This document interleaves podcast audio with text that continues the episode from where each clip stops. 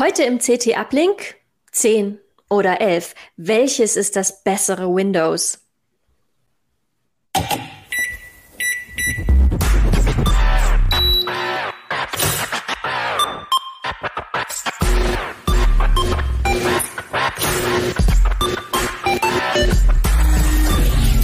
CT Uplink.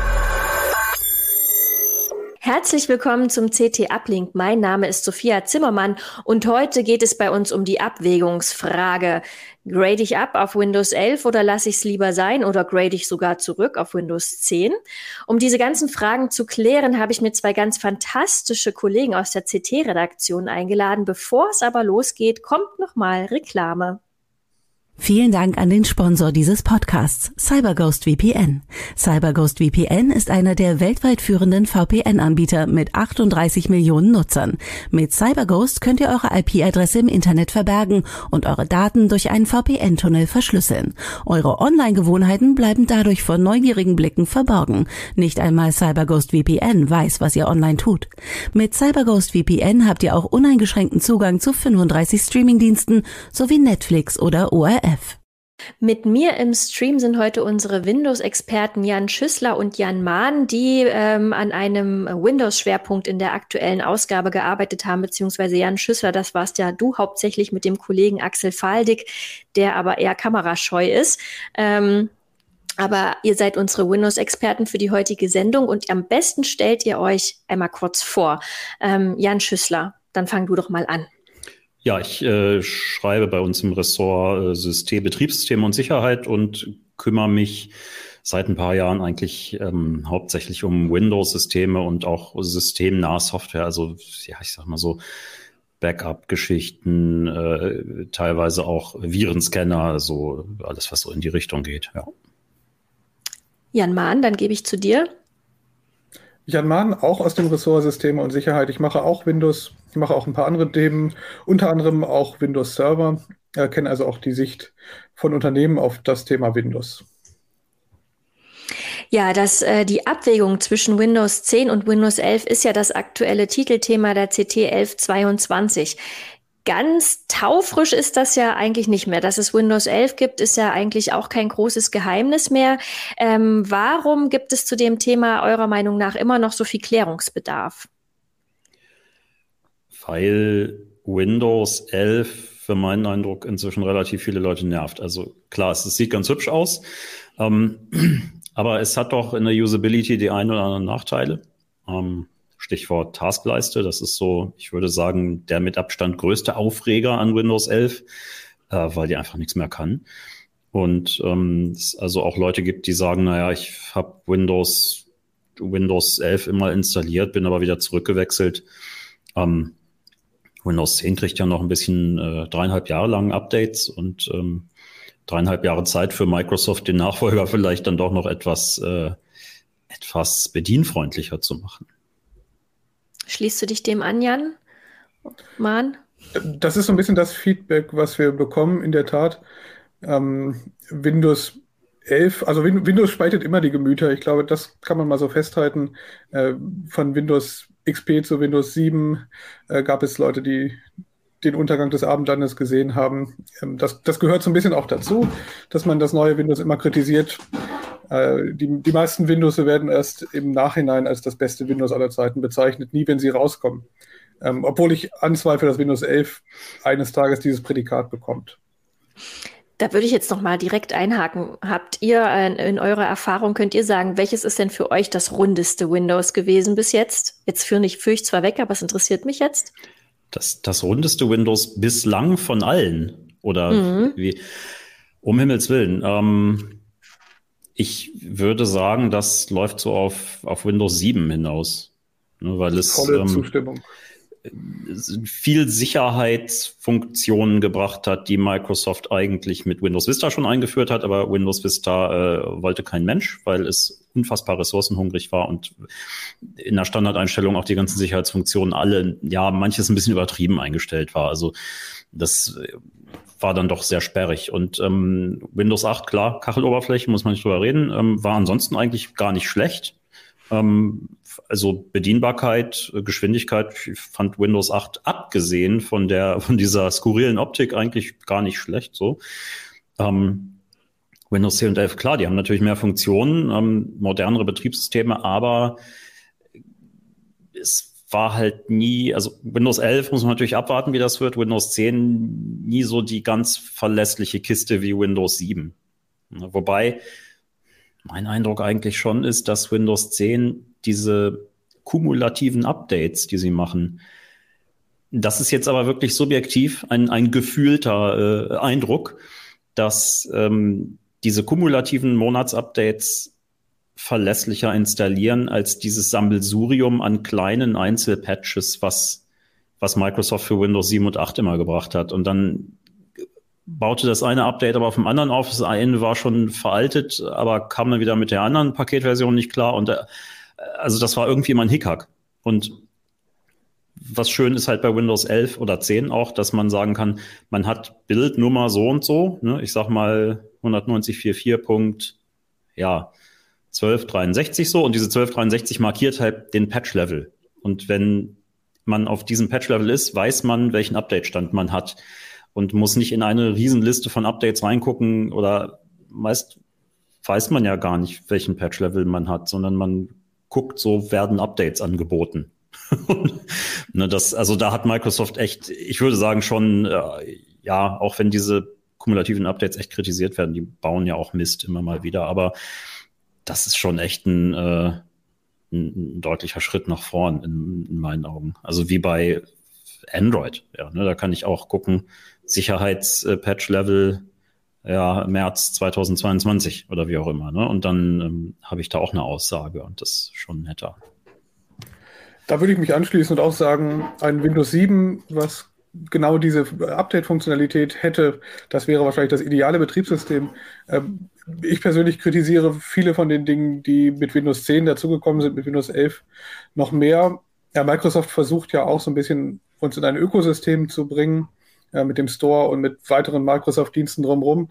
Und da habe ich so ein bisschen das Gefühl, Microsoft versucht das. Viele Kunden wünschen sich einfach eine Version Windows 10, Windows 11 ohne all das. Einfach nur ein Betriebssystem, was hochfährt, einen Desktop anzeigt und Programme startet. Also weniger ist da definitiv mehr bei diesem Betriebssystem. Habe ich das Gefühl, dass das zumindest bei vielen Kunden so ist. Ich glaube, mit einer Version ohne äh, die, die OneDrive-Geschichte, ohne äh, den Cloud-Zugang, ohne Account-Pflicht, das wäre was, was wahrscheinlich viele Leute sogar bezahlen würden. Hm. Ob es jetzt Windows 10 oder Windows 11 heißt, ohne Telemetrie, ähm, das wäre, glaube ich, das Produkt, was Microsoft wirklich verkaufen könnte. Alles klar. Jetzt kam schon das Wort ähm, zu auf Windows 7. Ich, äh, wir reißen es nur ganz kurz an. Man könnte gar, wahrscheinlich eigene Sendungen dazu noch immer füllen. füllen. Ähm, es war ja quasi, wurde ja immer das Schreckensszenario aufgebaut bei Windows von, beim Wechsel von Windows 7. Wahrscheinlich sind auch ein paar auf, von Windows 8 auf Windows 10 gewechselt, dass man, wenn man das Update verpasst, dass man dann zahlen muss, was ja tatsächlich wahrscheinlich nie passiert ist. Und ähm, gibt es so ein Szenario jetzt auch von Windows 10 auf Windows 11 oder ist das alles noch offen? Windows-Schlüssel funktionieren interessanterweise ähm, immer noch beim aktuellen Betriebssystem, also auch ein Windows 7 Schlüssel funktioniert immer noch. Äh, aktuell sieht es nicht aus, als wollte Microsoft bei den Endkunden sonderlich viel Geld mit neuen Lizenzen verdienen. Das sieht nicht aus, als wäre es die Strategie. Wir haben vielmehr den Eindruck, als wäre die Strategie, die Lizenzkosten bei Unternehmenskunden natürlich damit Geld zu verdienen und sonst möglichst viele Kunden auf das aktuelle Betriebssystem zu holen, ähm, um dafür zu sorgen, dass sie eben diese anderen Mehrwertdienste, diese Abo-Dienste, Office 365, dass damit dann das Geld mit Abo-Diensten verdient wird.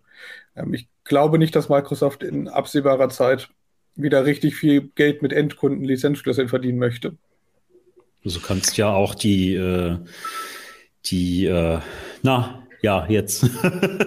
du kannst diese, ähm, äh, genau, wie Jan schon sagte, du kannst die Lizenzschlüssel eigentlich mit Windows 10, Windows 7 äh, Lizenzschlüssel auf Windows 11 verwenden. Ähm, das hat ja auch einen Hintergrund, dass sie das machen. Und sie haben bei Windows 11, bei diesem Gratis-Upgrade, ja nicht mal wie noch bei Windows 10 die Laufzeit eingeschränkt. Ne? Also da haben sie von vornherein gesagt, du musst in einem innerhalb eines Jahres upgraden und dann ist es gratis. Ähm, ich, das war, ich würde sagen, in der Summe war das reines Marketing, um schnell viele Leute auf Windows 10 zu bringen. Und jetzt ist halt die Ansage, äh, du kannst ein Update kriegen. Fertig. So. Was Microsoft viel mehr fürchtet als das bisschen Geld von den Endkunden, ist eigentlich das Szenario wie bei Windows XP, dass ganz viele Leute bei Windows XP hängen bleiben. Dann kam das Jahr 2014, die Leute hingen immer noch mit, mit großen Prozentzahlen bei Windows XP. Ähm, das möchte Microsoft eigentlich nicht wieder erleben. Deshalb ist das ex eine extrem laxe Politik da. Wenn ich irgendwo noch einen alten PC rumstehen habe im Keller, auf dem hinten so ein Windows 7 Aufkleber draufklebt, dann habe ich einen Lizenzschlüssel, mit dem ich Windows 11 aktivieren kann und das auch noch nutzen darf. Das, das ist Microsoft egal. Wie gesagt, bei Unternehmenskunden wird das Geld verdient haben auch das große Geld. Ein Unternehmenskunde wird das nicht machen, durchs Haus laufen und alte Windows-Schlüssel einsammeln. Da wird als Volumenlizenz dann das neue Windows lizenziert. Damit ist Geld zu verdienen. Und der Endkunde soll sein Office 365 Monatsabo abschließen, um so Microsoft äh, für die Software zu bezahlen. Alles klar, dann kommen wir doch jetzt mal zu unserem eigenen Thema. Will man denn überhaupt auf Windows äh, 11 upgraden? Äh, Jan äh, S, mal die Unterscheidung zwischen den beiden Jans, Jan S und Jan M. Ähm, du hattest das, Jan S, du hast es am Anfang schon gesagt, Windows 11 ist schick, aber du hast auch so ein bisschen gesagt, es sei unpraktisch. Jetzt mal ganz abgesehen von den Geschmacksfragen. Ähm, welche grundsätzlichen funktionalen Unterschiede gibt es denn zwischen den beiden Versionen? Kannst du das vielleicht in aller Kürze mal umreißen? In aller Kürze. Oha. Oder auch gerne ausführlicher. Das wird jetzt wahrscheinlich dann nur eine ähm, Bleiben Sie am Faden Geschichte. ja. Und Jan M. hake gerne immer ein, wenn du, wenn dir was dazu einfällt. Also die haben natürlich Fokus auf Optik gelegt in erster Linie. Ne? Das ist ja auch das, was sie alle immer rausstellen. Ja, das, das Startmenü ist jetzt, hat die Kacheln nicht mehr. Das sagen sie ja nicht so deutlich, aber das ist, glaube ich, das, was seit Windows 8 alle wollten, dass diese Kacheln bitte wieder verschwinden. Das haben sie getan. Ähm, eigentlich, genau, ich, Geschmacksfrage, ne? Ich finde, das sieht, optisch ist das großartig. Äh, Wird es sicherlich auch viele äh, Zuschauer, Zuhörer geben, die sagen, nein, optisch ist es fürchterlich. Ähm, ist völlig legitim. Ähm, was halt echt im Alltag nervt, ist, dass, ist, dass bestimmte Fähigkeiten der Taskleiste, die es mal gab, in, bis Windows 10 gab, in Windows 11 nicht mehr oder vielleicht muss man auch sagen, noch nicht wieder enthalten sind. Das ist natürlich offen, ob das kommt. Also was ganz viele Anwender machen, ist, dass sie Windows 10 so einstellen, dass offene Programme auf der Taskleiste nicht nur das Icon haben, sondern auch den Namen des Programms daneben und was dann gleichzeitig passiert, ist, dass die Gruppierung der Einträge abgeschaltet wird. Gruppierung heißt, ich sage mal als Beispiel, ich habe zwölf Excel-Tabellen offen, zwölf Fenster und ich habe auf der Taskleiste ohne Gruppierung dann wirklich zwölf Einträge nebeneinander. Ich kann die direkt anklicken und sehe auch die Namen direkt. Und das ist eine, eine effiziente Sache. So. Und äh, mit Gruppierung sehe ich nur die Icons, aber ich sehe, ich sehe nicht Icons, sondern auch nur eins und muss einen Mouseover machen, um dann eine eine äh, Auswahl von so ja wie, Thumbnails zu kriegen, aus denen ich dann das Richtige auswählen muss. Das ist wahrscheinlich irgendwie im ersten Moment hübscher anzuschauen, wenn man nur symmetrisch angeordnete Icons hat und nicht 300 Einträge von den ganzen Programmen. Aber es ist einfach ineffizient. Und ähm, Klar, ansonsten, also Sie haben ja auch durchaus ein paar äh, Verbesserungen drin, ähm, ne, zum Beispiel die, äh, äh, was, was Virtualisierung angeht. Also das Windows Subsystem für Linux, mit dem man ja äh, bis Windows 10 ja im Grunde Linux-Programme ausführen konnte oder kann, aber nicht mit grafischer Oberfläche. Und das ist jetzt in Windows 11 auch möglich. Also ich kann wirklich ein ja, ich sag mal so ein Linux Firefox und ein Windows Firefox nebeneinander laufen lassen. Ähm, dann dieses äh, Subsystem für Android, was sie ja auch herausgestellt haben. Also mhm. du kannst, ich, ich glaube, ich hatte mal so einen Eindruck, das ist eine Funktion, das ist so eine äh, wollen wir auch Funktion, weil Chromebooks das können. Was macht diese Funktion? Kannst du das kurz noch sagen? Stellt dir Android-Apps ja, als Fenster auf Windows dar. Ne, also das ist was, also wer, wer ein Chromebook schon mal benutzt hat, kennt das möglicherweise. Man kann aus dem Google Play Store Android-Apps äh, einfach auf dem Chromebook installieren und äh, die halt laufen lassen. Ne? Und ähm, nur hat Microsoft keine Kooperation mit Google rangekriegt. Das heißt, man soll sich den Amazon App Store stattdessen installieren. Ähm, und mit diesem Subsystem äh, kann man dann entsprechend Android-Apps ausführen. Aber das ist technisch witzig. Aber die Frage ist ja so, wofür will man das eigentlich? Also mein, mein erster Eindruck war so, oh, das ist cool. Damit schließen sie jetzt zu, zu Chrome OS auf, wenn sie das können. Und der zweite, die zweite Frage war ja, warum will ich das? Also ich habe alles, was ich, oder fast alles, was ich an Android-Apps auf dem Smartphone oder Tablet habe, gibt es auch auf einer Webseite oder als App oder als Programm, wie auch immer, für Windows. So, ne? Ob das jetzt ja die Webseite von Lieferando oder was auch immer ist oder WhatsApp Web oder Facebook Webseite. Also ist, ne, das ist so. Es sind ja auch völlig unterschiedliche Anwendungsszenarien. Ne? Android ist, äh, Android ist ja ähm, natürlich total mobil. Man nutzt es unterwegs auf kleinen äh, Geräten und Windows ist für mich immer noch so ein klassisches Desktop ähm, Betriebssystem. Oder Und bin es ich da ist, jetzt? es, ist ja, es ist ja extrem verbreitet, von daher hat jeder Softwarehersteller ein Interesse, ohnehin schon seit 20 Jahren eine Windows-Anwendung zu haben. Die meisten haben erst eine Windows-Anwendung und dann eine, eine Android-App gehabt. Also es ist eine ganz, ganz kleine Zielgruppe an Programmen, die ich darauf benutzen. Wenn, wenn jemand möchte, in die Kommentare schreiben, was er denn mit diesem Android-Subsystem macht. Uns persönlich sind nicht so richtig viele Praxis-Anwendungsfälle bekannt. Absolut. Funktio funktioniert es denn schon, funktioniert es denn schon überhaupt schon gut oder steckt das auch noch sehr am Anfang mit Entwicklungspotenzial? Das ist für uns schwer zu beantworten. Technisch funktioniert das. Ähm, um zu beantworten, wie praxistauglich das ist, bräuchte man ein Praxisbeispiel. Und das zu konstruieren, halte ich für extrem Mhm. künstlich. Also ich, ich kann jetzt praktisch testen und es gibt immer auch Dinge, die dann nicht funktionieren, äh, wenn es dann um Hardware-Unterstützung geht. Ähm, dann bin ich dann doch einfacher dabei, die Webseite des jeweiligen Dienstes. Nehmen wir einen Lieferdienst, da ist es vielleicht einfach einfacher, die Webseite zu nutzen.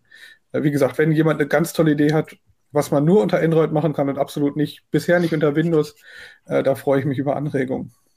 Okay, dann schreibt Jan Mahn. Sein Kürzel ist in der, äh, seht ihr in der, ähm, wie nennt man das denn? In unserer ähm, Leiste Bauchbinde. und äh, Bauchbinde. Ah, das Wort hat mir gefehlt. Genau. Sein Kürzel seht ihr in der Bauchbinde. Ihr könnt ihm gerne schreiben. Müsst einfach noch @ct äh, ergänzen sozusagen. Ähm, kommen wir aber mal zurück von dieser Nische zum Thema Usability. Das ist ja sicherlich das, was die meisten auch interessiert. Wie gut lässt sich das tatsächlich nutzen? Ähm, gibt es da ähm, gibt es da Vorteile oder Verbesserungen ähm, im Zuge von Windows 10 auf Windows 11? Ich würde sagen, nein, keine, keine dramatischen. Also keine, wo man im Alltag sagen würde, wow, das äh, ist jetzt der, äh, der Booster für meine Produktivität. Nee, das nicht. Äh, Also ein zweiter Punkt, ich habe ja die Taskleiste erwähnt, Mhm. was auch zusätzlich viele nervt, ist, dass der, ähm, der Datei-Explorer oder ja, doch, der Datei-Explorer eine, ein Redesign bekommen hat. Der sieht also ein bisschen schlichter äh, und einfacher aus. Das äh, würde ich sagen, ist eigentlich erstmal gar nicht schlecht. Ähm, was die meisten nervt, ist gar nicht der Explorer selber, sondern dieses Kontextmenü. Also das, was erscheint, wenn ich mit der rechten Maustaste irgendwo hinklicke. Hm, Da hat Microsoft sich gedacht, wir machen ein ganz hübsches neues Kontextmenü, das wunderbar zur, äh, zur Optik von Windows 11 passt und hat sehr, äh, sehr gut halbe Arbeit geleistet. Also dieses Kontextmenü zeigt nicht alle wichtigen Einträge an. Ähm, sowas so Basics wie Scan mit Defender oder auch so, äh, ne, also was man ja per Rechtsklick normalerweise machen kann. Oder auch von, von zusätzlichen Programmen. Ne, Also ich habe 7-Zip installiert und wenn ich eine, ein Paket entpacken will, mache ich Rechtsklick, 7-Zip, entpacke das hier hin. So, ne? Und äh, um diese Einträge doch kriegen zu können, hat Microsoft dann einfach so einen Link, äh, der äh, nennt sich dann weitere Optionen in diesem neuen Kontextmenü. Wenn man das anklickt, öffnet sich das alte Kontextmenü von Windows 10. Äh, Also das ist wirklich so, ja, ich weiß nicht, was, was da passiert ist. Dass man Da würde ich das so direkt anschließen. ist mehr wie so. Ja. Da würde ich direkt anschließen, die gleiche Inkonsistenz, und das ist, was es mich persönlich extrem wahnsinnig macht, ist die Einstellungs-App mit der Parallelumgebung mit der alten Kontrollpunkt-Exe, also der alten Systemsteuerung. Da gibt es genau das. Es gibt diese neue Einstellungs-App, aber sie schaffen es scheinbar nicht, sich einfach mal hinzusetzen und zu sagen, wir machen jetzt alle Einstellungen, die ich treffen kann und bringen die in diese neue Einstellungs-App, setzen da jetzt mal ein Jahr lang Leute dran und machen das, sondern es ist immer so ein inkonsistentes Gefrickel und dann gibt es unter Audioeinstellungen sieht man dann nur drei von zehn möglichen Funktionen und dann gibt es weitere Einstellungen, dann komme ich in die alte Einstellungs-App, die sie mir sonst irgendwie verbergen wollen. Ja, ich habe immer noch die Angewohnheit, die Einstellungs App erstmal nicht zu benutzen und erstmal Kontrollpunkt-Exe einzugeben, die alte Systemsteuerung, äh, weil ich weiß, wo da was ist und weil das auch die Dialoge sind, die die Funktionen bieten. Ich kann in der neuen Oberfläche zum Beispiel IP-Adressen, äh, statische IP-Adressen nicht richtig einrichten. Um das zu machen, komme ich wieder in die alte Oberfläche. Ähm, das ist einfach wahnsinnig frustrierend und wahnsinnig dumm und unprofessionell gebaut. Und da wundert man sich, Sie hatten diese Idee auch wie beim Startmenü, lass uns das alles schon unter Windows 10, lass uns das alles im, im neuen Design machen, aber lass uns nur 5% der Funktionen einbauen und für den Rest gibt es dann halt das alte. Das finde ich, und das sieht auch genauso aus wie unter Windows NT, das, das alte. Also da, da ist dann nichts passiert, man kommt wieder in die alten Dialoge, die sind spröde, aber funktional. Und, also ähm, das ist dann quasi nur eine neue Tür ins alte Haus sozusagen. Genau, die neue Tür hat aber auch ein, zwei, drei Knöpfe hat sie, so die vermeintlich gängigsten, aber auch nicht die, die man immer braucht. Gerade so Sachen wie IP-Adresse ändern. Und äh, mein, mein absolutes Lieblingsbeispiel für dieses für diese Inkonsistenz. Es gibt unten rechts diese Möglichkeit, auf das Netzwerk-Icon zu klicken. Dann sehe ich, mit welchem Netzwerk ich verbunden bin. Dann sehe ich aber auch nur, wie das Netzwerk heißt. Punkt. Da steht sonst nichts drin. Und das, was man sich einfach wünschen würde, und das wünsche ich mir schon seit Windows 10, nee, seit Windows 8 schon, wäre, warum steht da nicht meine IP-Adresse? Warum muss ich mich dadurch den ganzen Dialog hangeln, um die IP-Adresse zu sehen? Das sind so Dinge, die, die verstehe ich nicht. Da fährt so ein Ding hoch, da steht dann drin Netzwerk, Heimnetzwerk und das war's. Und dann kann ich da nichts mehr weiter mit tun. Das, das sind so Dinge im Einstellungsbereich, wo man einfach mit wenig Aufwand, äh, glaube ich, viele Leute glücklich machen könnte. Wie sieht es denn dann tatsächlich jetzt aus? Gibt es denn irgendwas, was sich verbessert hat? Könnten wir ja mal auf die Themen Sicherheit, auf das Thema Sicherheit schauen. Äh, ist da, hat sich da was getan? Ja, Jan Schüssler? Nicht so recht. Also man sieht, dass Microsoft was vorhat. Ähm, oh, was denn? Was sie, also bisherige Unterschiede, ähm, äh, ist, dass sie in Windows 11, wenn der Rechner das hergibt, immer automatisch versuchen, die Speicherintegrität, äh, nennt sich das Kern unter Kernisolierung, in Gerätesicherheit stellt man das ein, ähm, HVCI, äh, Hypervisor Based Code Integrity, genau, ähm, die sie äh, versuchen immer serienmäßig aktiv zu schalten. Ähm, das ist in Windows 10 nicht so. Äh, abgesehen von dieser Voreinstellungssache äh, nehmen die sich sicherheitstechnisch nichts. Zumindest wüsste ich keinen einzigen Unterschied. Was sie vorhaben, ist, dass sie künftig äh, Sicherheit, diese Sicherheitsfunktion und mehr noch kommende Hardware-Sicherheitsfunktionen äh, in der Hardware haben wollen und auch künftig für die ein oder anderen Funktion voraussetzen wollen. Das ist aber ein sehr langfristiger Prozess. Also Sie haben ja, Sie arbeiten ja an dieser Sicherheitsplattform, äh, nennt sich Pluton, also im Prinzip eine ja aufs TPM aufsetzende, äh, etwas weitergehende Sicherheitshardware, die im Prozessor integriert sein muss. Pluton haben Sie, ich müsste lügen, vor zwei, etwa zwei Jahren schon vorgestellt, mindestens so und Bisher hat Intel keine einzige CPU rausgebracht mit Pluton-Unterstützung. Äh, und AMD immerhin die 6000er Ryzens ganz neu. Also das dauert, bis die Prozessoren, die das unterstützen, auch wirklich im Markt verbreitet sind.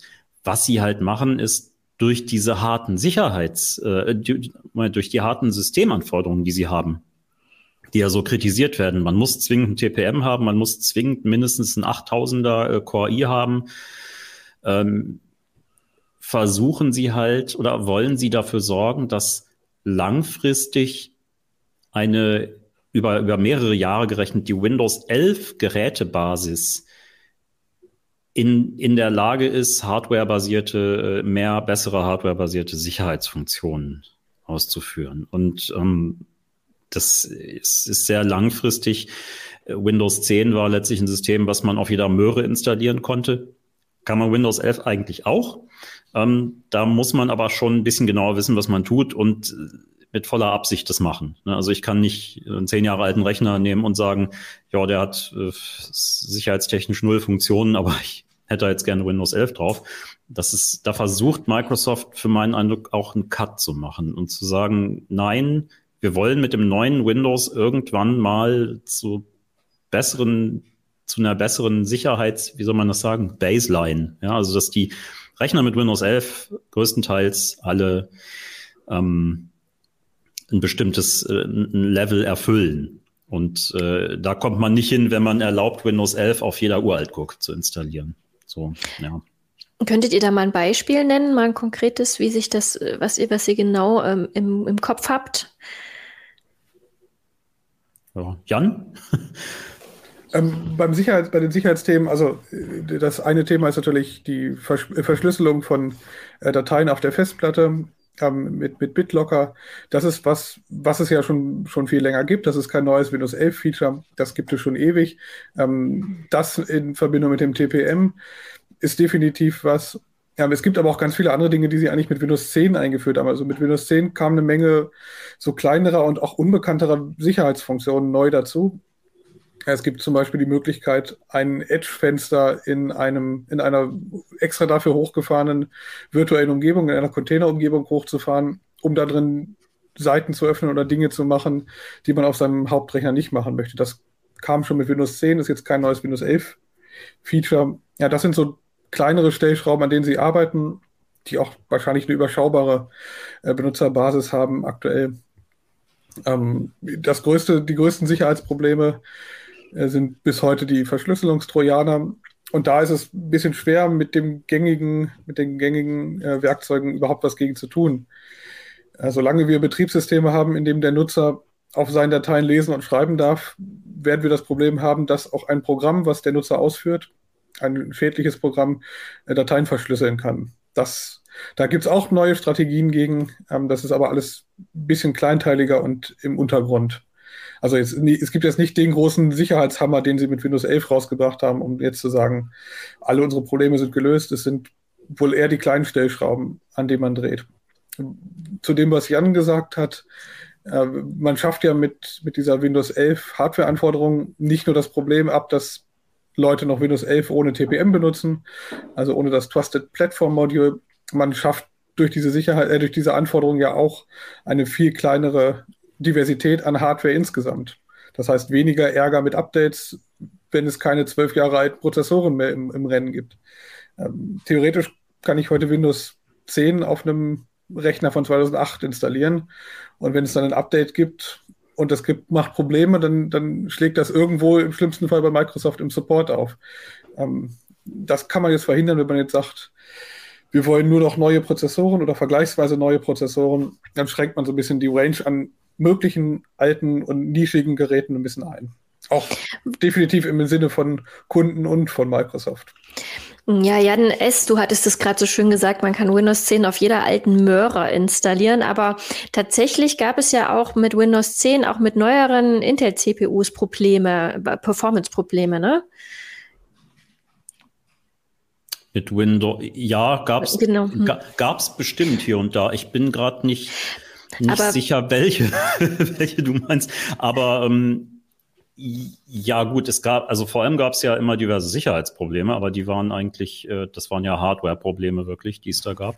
Ne? Also seit Jahren. Spectre, Meltdown und so weiter, V2 etc. pp. Ähm, Performance-Probleme, da hat Windows 11 in, in jüngster Zeit die äh, eigentlich die Runde gemacht. Okay. Weil es äh, mitunter verdächtig durch eben diese hohen Sicherheitseinstellungen, die HVCI-Einstellungen, ähm, ja, die Leistung etwas sinkt, pauschal gesagt. Also man kann äh, etwas geringere Prozessorleistung messen, man kann etwas geringere äh, auch SSD-Durchsatz teilweise messen. Ähm, das war manches davon äh, war allerdings äh, nicht bei Intel, sondern bei AMD-Systemen speziell, dass da extreme Einbrüche auftraten. Da hat äh, Microsoft schon dran gearbeitet. Also die Situation ist ein bisschen besser geworden. Für meinen Eindruck ist sie äh, nicht komplett, äh, ist das nicht ganz behoben. Ähm, aber das ist auf einem Level, wo ich sagen würde, also für meinen Office oder auch äh, wahrscheinlich auch für meinen Bild-Videoschnittrechner würde ich das nicht, ist das nicht, äh, nicht wahnsinnig relevant. Also wenn man jetzt, wenn man zocken will und wirklich das, das letzte Quäntchen rausquetschen will, ist man wahrscheinlich mit Windows 10 noch besser dabei, ne, weil man dann im Zweifelsfall schon noch ein paar Frameratenunterschiede messen kann. Ähm, ich sag mal, also für mich persönlich wäre das jetzt kein Grund, auf, auf Windows 10 zu bleiben. So. Gibt es denn, ähm, können wir das vielleicht noch mal an der Stelle zusammenfassen? Was sind die Vorteile von Windows 11 gegenüber Windows 10? Mm, äh, jetzt mal abgesehen von, äh, ich persönlich finde es hübscher, mhm, oder? Genau. Ja gut, du hast ein paar kleinere Usability-Vorteile tatsächlich bei Windows 11. Also du kannst zum Beispiel, ähm, also das ist vieles, was sich auf, auf ja, Multimonitor-Betrieb bezieht. Wenn du zum Beispiel dein Notebook, das ist ja ein recht häufiges Szenario, du hast ein Notebook, äh, hast das im Büro an einem großen Monitor und äh, nimmst das Notebook dann mit nach Hause, weil du im Homeoffice vielleicht noch ein bisschen was machen willst. Ähm, äh, oder nimmst es kurz mit, mit raus oder wie auch immer äh, und klemmst das Notebook danach wieder an, an den Monitor. Hat sich Windows gemerkt, wo die Fenster liegen. Oder dass, wenn du jetzt ähm, äh, ja, wenn du mehrere Fenster, drei, vier Fenster zu, in einem Snap-Layout äh, zusammenge, zusammengeklebt hat. Man kennt das, dass man so Fenster in die Bildschirmecken schiebt und dann passt sich das, äh, passt sich das in Bildschirmhälften oder äh, äh, Viertel ein. Ähm, dass man, äh, wenn dann ein Teams-Anruf reinkommt, das ist so dieses typische Beispiel, was Microsoft auch gerne bringt, kann man diese zusammengeklebten Fenster hinterher alle mit einem Klick wieder nach vorne holen und muss nicht das anklicken, das anklicken und das auch noch anklicken. Also es sind so kleine Details, wo, wo sie was gemacht haben.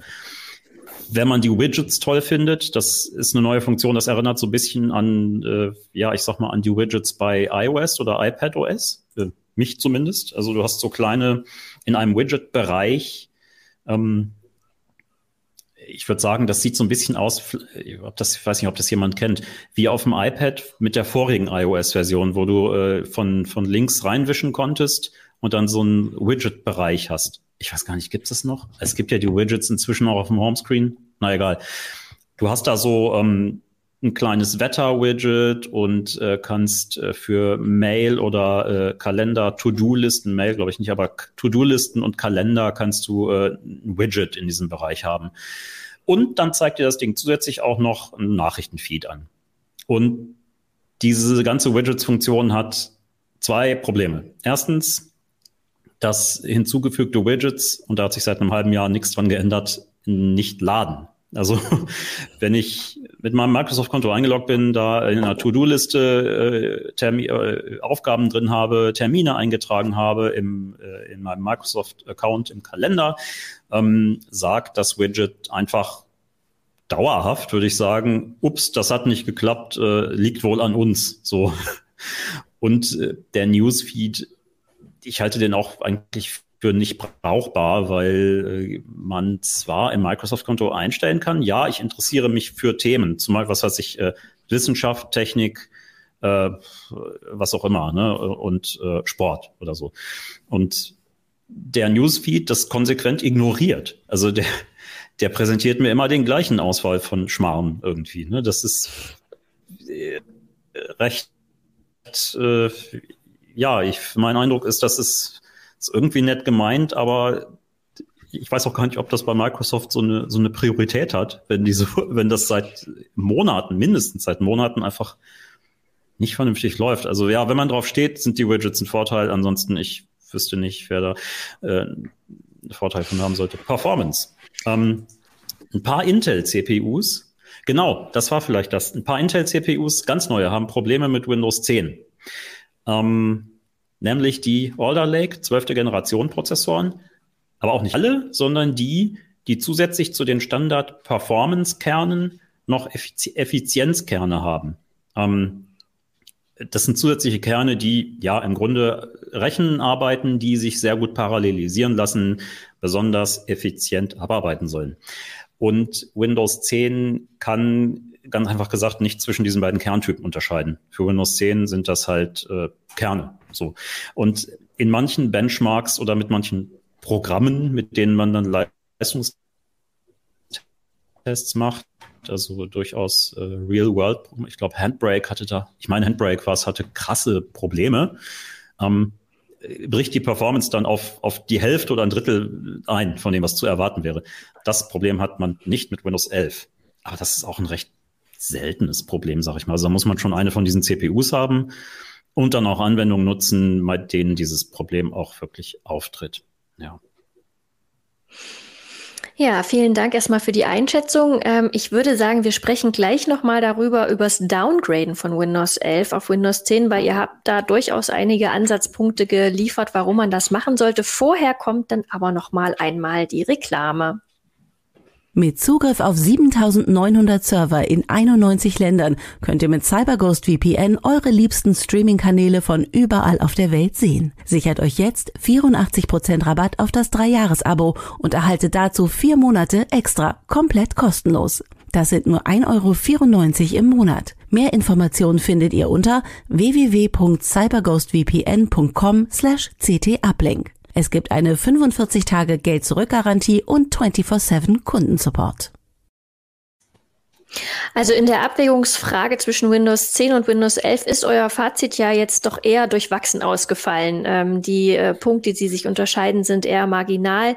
Ähm, jetzt ist es ja so, dass schon neue Rechner, Rechner auch mit äh, standardmäßig einem Windows 11 verkauft werden. Ähm, welches Szenario oder wann ist es im Prinzip spannend, dann wieder zurück auf Windows 10 zu wechseln? Ähm, oder für wen ist das spannend und wäre das spannend? Ähm, Jan Mahn, oder? Ja, ich, ich, sehe zunächst die Leute, die Jan schon angesprochen hat, die irgendwie einen alltäglichen Arbeitsablauf haben, der mit Windows 11 einfach nicht mehr geht.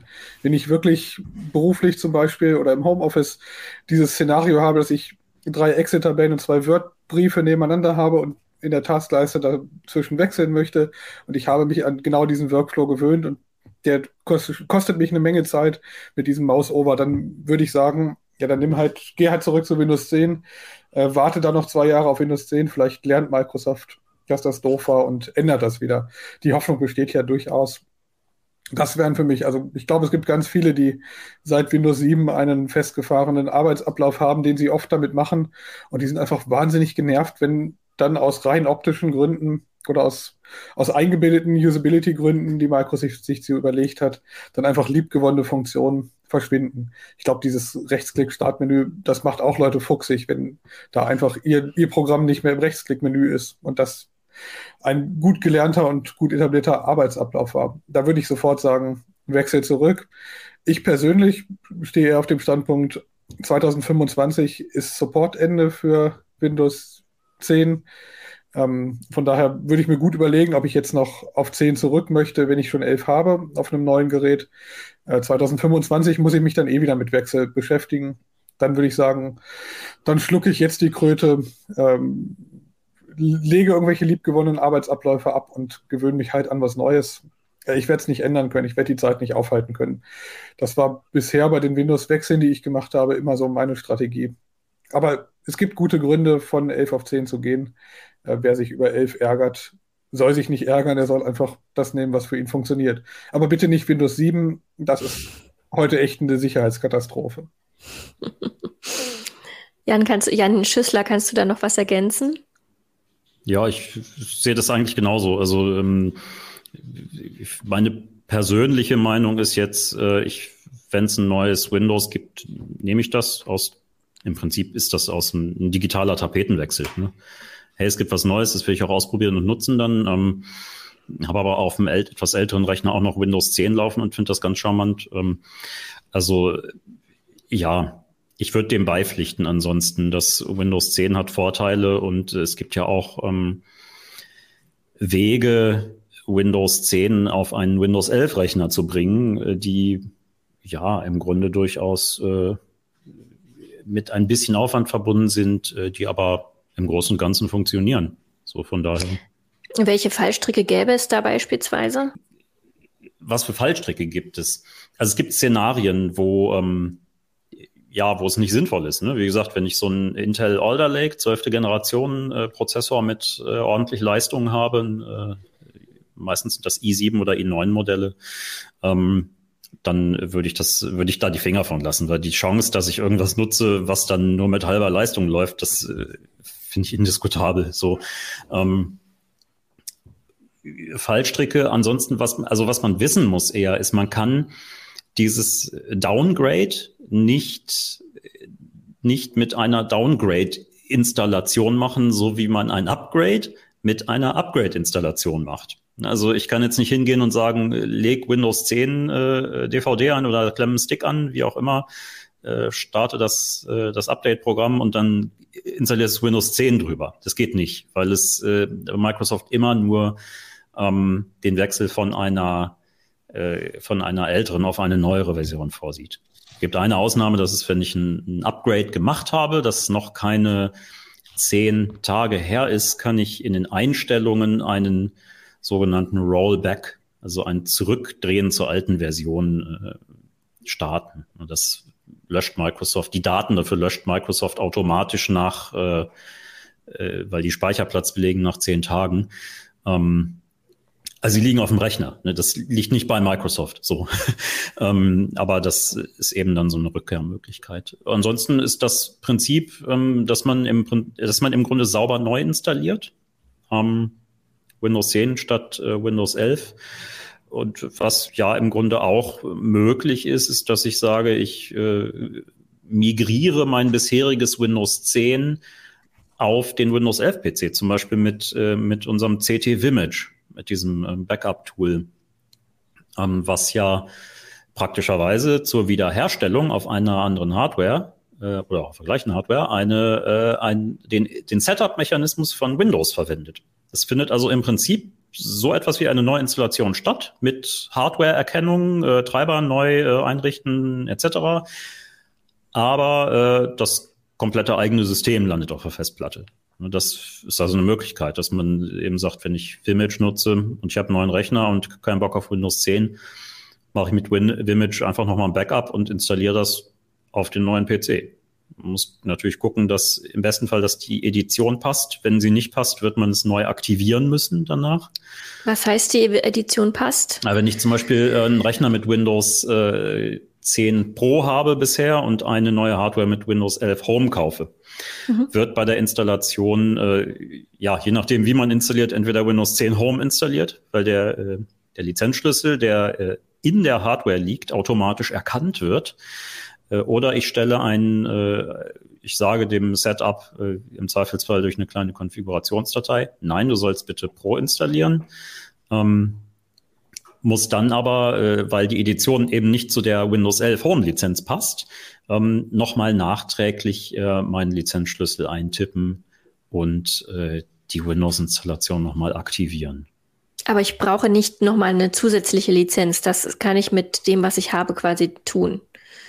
Das das ist ziemlich praktisch eigentlich. Äh, Microsoft äh, hat äh, für meinen Eindruck, also wir wissen es nicht so exakt, aber der Eindruck ist, dass nicht, dass Microsoft nicht einmal unterscheiden kann, ob ein Lizenzschlüssel zu Windows 10 oder Windows 11 gehört.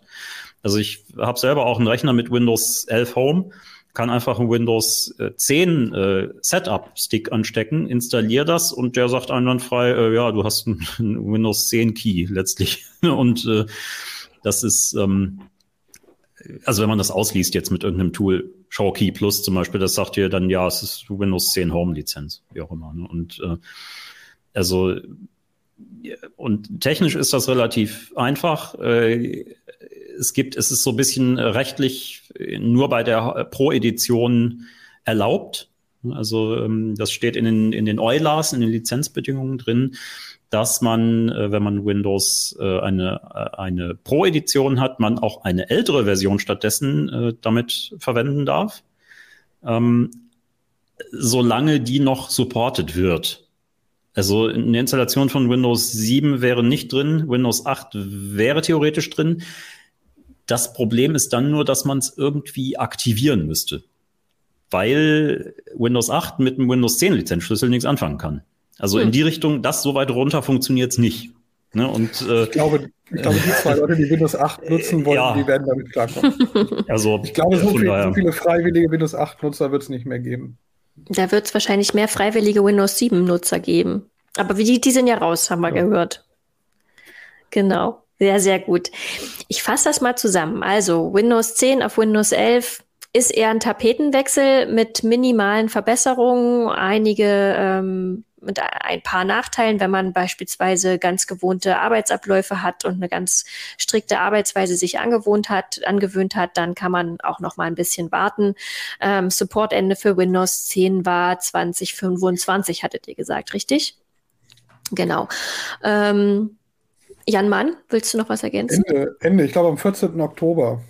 Am 14. 2025. Oktober 2025. Also bis dahin sollte man sich mal überlegt haben, was man machen will. Aber vielleicht sagt man sich ja auch, was soll das überhaupt? Welchen, welche entscheidenden Faktor spielen denn heute Betriebssysteme eigentlich überhaupt noch? Ähm, das ist ja vielleicht auch eine Frage. Windows 10, Windows 11, ist das nicht ein bisschen spitzfindig? Ähm, wie sieht das überhaupt aus mit Betriebssystemen? Wie wichtig sind die überhaupt noch? Ähm, da gebe ich auch mal das Wort an Jan Mahn. Ich habe eine These, die ich vertrete, dass Betriebssysteme äh, gar nicht mehr die Bedeutung haben, die sie mal früher hatten. Äh, meine These ist, es gibt vielmehr für bestimmte Zielgruppen so Betriebssysteme in Betriebssystemen mit, mit einer Welt, die dann irgendwie viel wichtiger wird als das Betriebssystem darunter. Äh, für, die, für die Spieler sind das so Dinge wie äh, Steam, das ist ja quasi auch ein eigenes Betriebssystem, was man in Windows startet oder das man in, in einer eigenen Welt mit, mit, mit eigenem Softwaremanagement und äh, eigenem Lizenzmanagement und so, das ist alles da drin. Für alle, die einen Browser benutzen, mittlerweile kenne ich viele, die zum Beispiel in Chrome diese Synchronisierung anhaben. Da sind sie an irgendeinem Rechner, machen ihren Chrome an, melden sich da drin an und haben plötzlich ihre Tabs wieder und haben ihre äh, Favoriten und ihre Plugins haben also quasi im Chrome ein eigenes Betriebssystem für ihre Arbeitsabläufe. Dann ist da alles drin. Sie gehen nicht ins Startmenü, um irgendwas zu öffnen, sondern klicken auf Webseiten. Viele Dinge sind heute Webseiten. Ähm, das heißt, da habe ich ein eigenes Universum als Entwickler. Ich nutze viel Visual Studio Code. Ähm, das ist ein Open Source äh, Programmierumgebung. Das ist auch ein eigenes Betriebssystem, wenn man ehrlich ist. Das läuft unter Windows, Linux oder Mac. Aber da drin habe ich ein eigenes Betriebssystem, in dem ich Programme, also Plugins installiere, Erweiterungen. Ähm, da bin ich auch in der eigenen Welt. Und von daher ist das, was unten drunter das Betriebssystem macht, relativ, hat relativ wenig Bedeutung. Ich brauche das, um irgendwie Audioeinstellungen zu machen, Netzwerkeinstellungen zu machen. Und ab dann bewege ich mich schnell in irgendeiner Welt, in der ich dann in einem, in einem Mikrokosmos im Betriebssystem. Das ist vielleicht so ein bisschen das, was Microsoft da nicht versteht dass wir gar nicht so viele Funktionen im Betriebssystem haben wollen, Synchronisierung, ähm, sondern dass viele einfach sagen, starte meine Programme und dann bin ich glücklich und nerv mich möglichst wenig mit allem darunter. Also das wäre meine These, dass wir, eigentlich ist es relativ leicht heute von Windows 7, 10, 11 zu Mac OS oder zu Linux zu wechseln. Äh, man kommt damit eigentlich ganz gut klar. Jan Schüssler, kannst du da noch was ergänzen? Oder siehst du das vielleicht ganz anders? Äh, ich, ich würde das nicht anders sehen, nee. Also ähm, das ist ja letztlich auch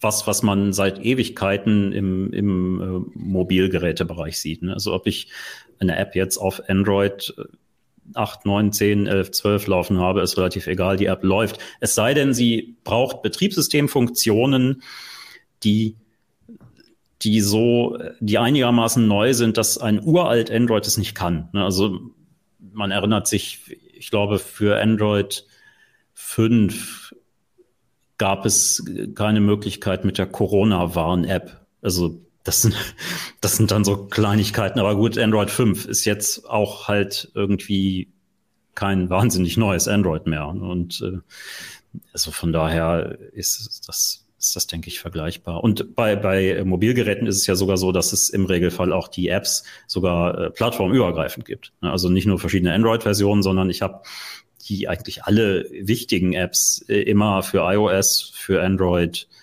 ähm, und kann mir auf dem iPad auch äh, meine ganzen, die ganzen Google-App, äh, Apps installieren und habe dann ähm, äh, auch die Fotos, äh, die Notizen und äh, Dokumente, Tabellen und sowas alles aus dem Google-Konto. Also das Betriebssystem ist da echt nur eigentlich die, das, das System, wo alles drauf passiert, aber nicht das, was, was man selber äh, nutzt.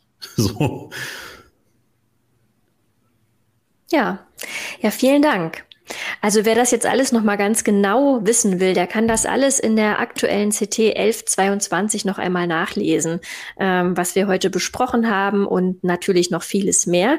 Ähm, es gibt zum Beispiel auch eine Artikelstrecke zum Basteln mit dem Raspberry vom Roboterbausatz, sage ich jetzt mal, bis zum USB-Funkdongel. Ähm, Jan M., Jan S., habt ihr vielleicht auch noch ähm, Lesetipp für die Ausgabe 11 oder könnt ihr vielleicht verraten, woran ihr gerade arbeitet? Was wir bald lesen werden? Jan M. Ja, ein Lesetipp ist, das steht ja auch auf dem Titel, das ist die Sprach-KI GPT-3. Das ist ein bisschen äh, für Fortgeschrittene. Man muss schon ein bisschen im KI-Thema sein, aber es hat mir wahnsinnig viel weitergeholfen. Einen weiteren kleinen Baustein beim Verstehen, wie KI funktioniert. Ich glaube, ganz durchdringen werde ich es nicht mehr. Ähm, es sind viele kleine Bausteine, die man zusammensetzen muss und das ist mein Lesetipp. Ähm, und nicht verzweifeln, wenn man Dinge nicht versteht es ist genauso kompliziert, wie es da steht. Und wenn man es vereinfacht, dann wird es falsch. Von daher muss man sich einfach beim Thema KI viele Artikel vornehmen und über Jahre dranbleiben. Irgendwann macht es dann hoffentlich mal Klick. Sehr gut, darauf hoffe ich auch noch. Jan Schüssler? Ja, also ich zum einen arbeite ich äh, in, in ja in, in zwei drei Heften eher wird es eine äh, wird es ein bisschen was zur Virtualisierung auf dem Desktop geben. Ähm, was ja eine naheliegende Frage ist mit Windows 11, wie, wenn ich das als Gast nutze, umgehe ich diese äh, harten Systemanforderungen. Äh, es sind auch noch nicht alle äh, gängigen Virtualisierer überhaupt offiziell gar nicht geeignet für Windows 11.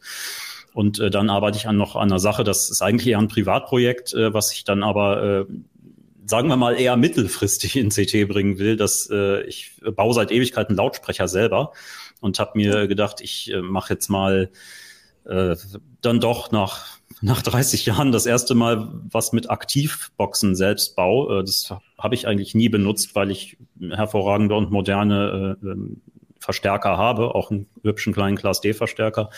Ähm, äh, aber das wird doch mal Zeit und äh, habe mir so ein äh, Beo Create Modul von HiFiberry geholt. Das äh, kann man mit dem Raspi kombinieren und kann dann im Prinzip den digitalen Signalprozessor auf diesem ähm, Beo Create vom Raspi aus programmieren und äh, ja, das Ganze ist auch als Vierkanalmodul ausgelegt. Also man kann Hoch- und Tieftöner quasi nicht nur äh, als Aktivbox ansteuern, sondern auch aktiv äh, digital trennen. hohe Frequenzen für den Hochtöner, tiefe Frequenzen für den Tieftöner. Und ähm, genau, das äh, soll dann auch in CT zu lesen sein. Ähm, das Thema, glaube ich, was ein bisschen im Hintergrund dabei ist, interessiert für meinen Eindruck auch viele. Da geht es um Raumeinmessung für, für Lautsprecher ne? und ähm, wo ja seit ein paar Jahren Aktivtechnik und Digitaltechnik äh, großartige Möglichkeiten bietet. Ähm, genau, das äh, ist so ein, äh, so ein Nebenbei-Projekt, ja. ja. Sehr schön. Ein sehr schöner Ausblick, ein äh, sehr schöner Tipp und wieder der Raspi. Immer der Raspi. Ja, ja auf jeden Fall. Ne? Man braucht immer erstmal ein Raspi, aber man kriegt ja im Moment keine. Ja, was, ne? ja, ja, das ist ein bisschen schwierig. Ich bin auch sehr froh, dass ich, äh, ich glaube, vor anderthalb Jahren äh, oder einem Jahr habe ich mir äh, tatsächlich äh, dachte ich, ja, du hast Raspis haben wir ja schon ein paar liegen, ne, aber dann dachte ich ja, okay, jetzt mal einen mit ordentlicher Leistung, ein Vierer mit, ich glaube, ich weiß gar nicht, ob der sogar vier Gigabyte RAM, zumindest hat er zwei Gigabyte RAM. Ähm, ja, und dann ist es natürlich, ach ja, wie schön. Ich habe tatsächlich noch ein Raspi und äh, ja, die Liefersituation ist ja, ich weiß auch nicht, wohl dem, wohl dem, der noch welche hat. Ne? So. Absolut. Ja, ihr beiden. Ich danke euch ganz herzlich dafür, dass ihr uns Einblicke in das Windows-Universum gegeben habt und ähm, wünsche euch noch eine ganz schöne Zeit. Und ähm, auch euch Zuschauern und Zuhörern wünsche ich eine ganz schöne Zeit. Und Shahin, vielen Dank fürs Produzieren. Und ähm, bis bald mal wieder. Das war's mit dem CT-Uplink.